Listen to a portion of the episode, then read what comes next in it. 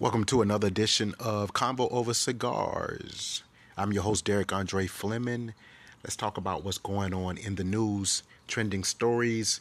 Uh, Canadian wildfires have worsened the air quality for many North American states.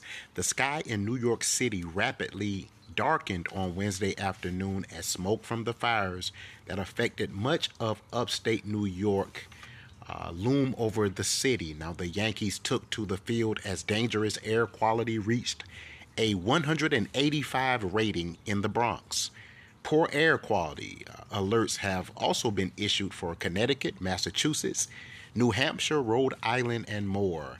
Hazy skies, reduced visibility, and the odor of burning wood is very likely as the smoke plumes over um, New England. This is according to the Environmental Protection Agency. According to sources, about 98 million people in parts of 18 states from New Hampshire to South Carolina are being adversely affected by the wildfires in Canada.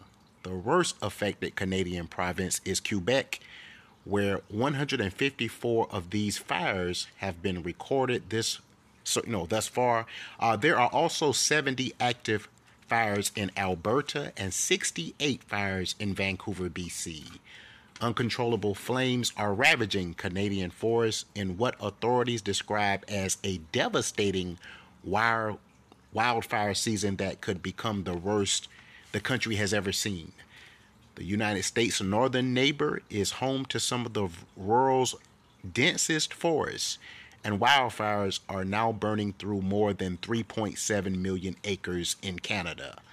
Authorities in the NYC and Minnesota have issued public health alerts and are urging people to stay indoors if possible. This is no laughing matter. You're talking about wildfires and smoke, and anytime you have, you know, lung conditions, COPD, a compromised immune system of any sort, obviously elderly people and kids are more prone to uh, issues with the lungs. So be very careful.